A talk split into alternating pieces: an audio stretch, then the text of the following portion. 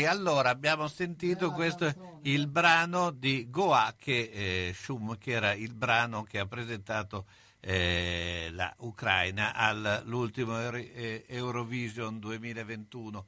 Si parla anche di Eurovision della non partecipazione dei russi, ma noi Beh, invece, l'hanno bloccato. invece noi abbiamo in linea Andrea Terenzio. Andrea Terenzio eh, grande maestro di scherma, eh, beh, in questi giorni eh, si parla eh, di eh, legame eh, tra Bologna e Ucraina, a parte tutti gli aspetti che ci sono di questa terribile notizia, ma il fatto che due atlete della Virtus, insomma, che lavorano e che, che, sono in Virtus sono bloccate in Ucraina perché sono ucraine. Quindi Andrea, buongiorno intanto. Buongiorno, buongiorno a Madonna. tutti. Hai avuto Eh. modo di sentirle?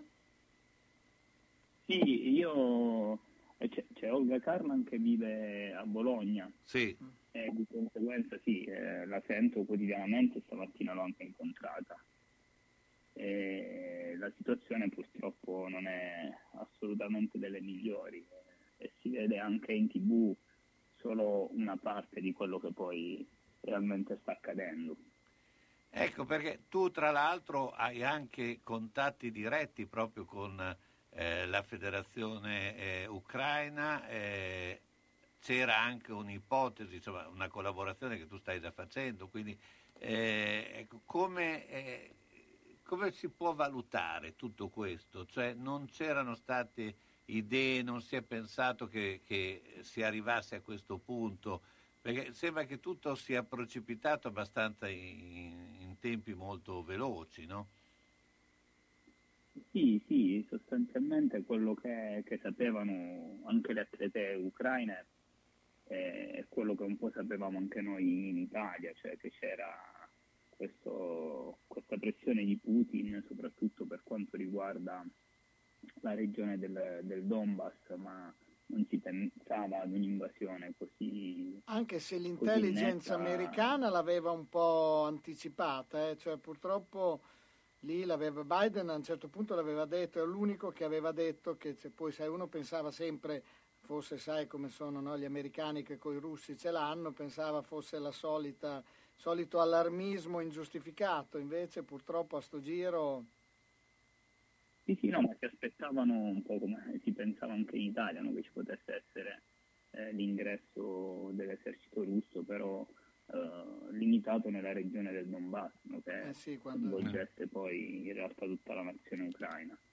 Eh, È una guerra a tutti gli effetti, eh, dove sono coinvolti insomma, eh, un po' anche quello che si vede in tv, anche civili, quindi eh, insomma la situazione è brutta. Ecco, ma eh, hai avuto qualche segnale anche appunto dalla federazione, da- da- dagli esponenti, cioè eh, come, come viene gestita anche eh, perché comunque eh, lo sport è uno, eh, un elemento molto importante anche dal punto di vista delle relazioni che potrebbero essere future, no? Ci È sono vero. stati già eh, molti atleti che hanno preso delle posizioni, ad esempio. Ma eh, sinceramente mm, mi parlavi della federazione italiana in questo No, ti parlavo più, più che altro Ucraina a questo punto, se esiste No. ancora. No, no, segnali non ce ne sono stati, eh, probabilmente come dire eh, c'è, c'è stata appunto tutti gli effetti un'invasione, quindi in realtà eh, non hanno assolutamente continuato ad occuparsi di quelle che sono le, le vicende eh, sportive. Almeno cioè, io comunque sì, una relazione con um, la federazione ce l'avevo perché appunto come accennavi eh, mancava solo l'ufficialità, ma sarei dovuto diventare il commissario tecnico della nazionale di sciabola femminile ucraina, ovviamente tutto si è sospeso bruscamente, insomma, eh, non so cosa, cosa succederà. Ecco. Ecco, la federazione italiana invece eh, eh, come si sta muovendo, se sai qualcosa?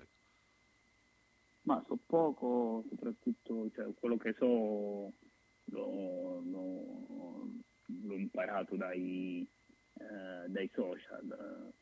Eh, non, non, so che posizione eh, prenderà. E, come dire, ovviamente il mio auspicio è che non solo la federazione italiana, ma proprio magari il CONI per quanto riguarda l'Italia, magari prenda una posizione netta, magari di concerto con tutte le altre, eh, tutti gli ordini sportivi delle altre nazioni, della comunità europea e non solo, eh, perché come dire, ecco, eh, lo sport forse qualcosa può veicolare e, prendere una posizione per quel poco che si può fare ecco, con, con, lo sport in questo momento forse può essere un segnale di supporto a, a, a interrompere, a contribuire all'interruzione di questa invasione. Ecco.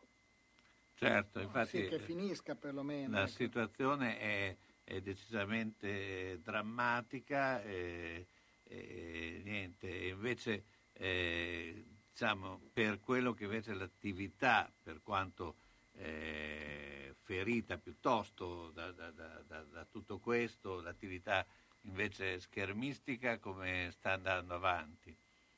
Quella eh, diciamo normale, tra virgolette.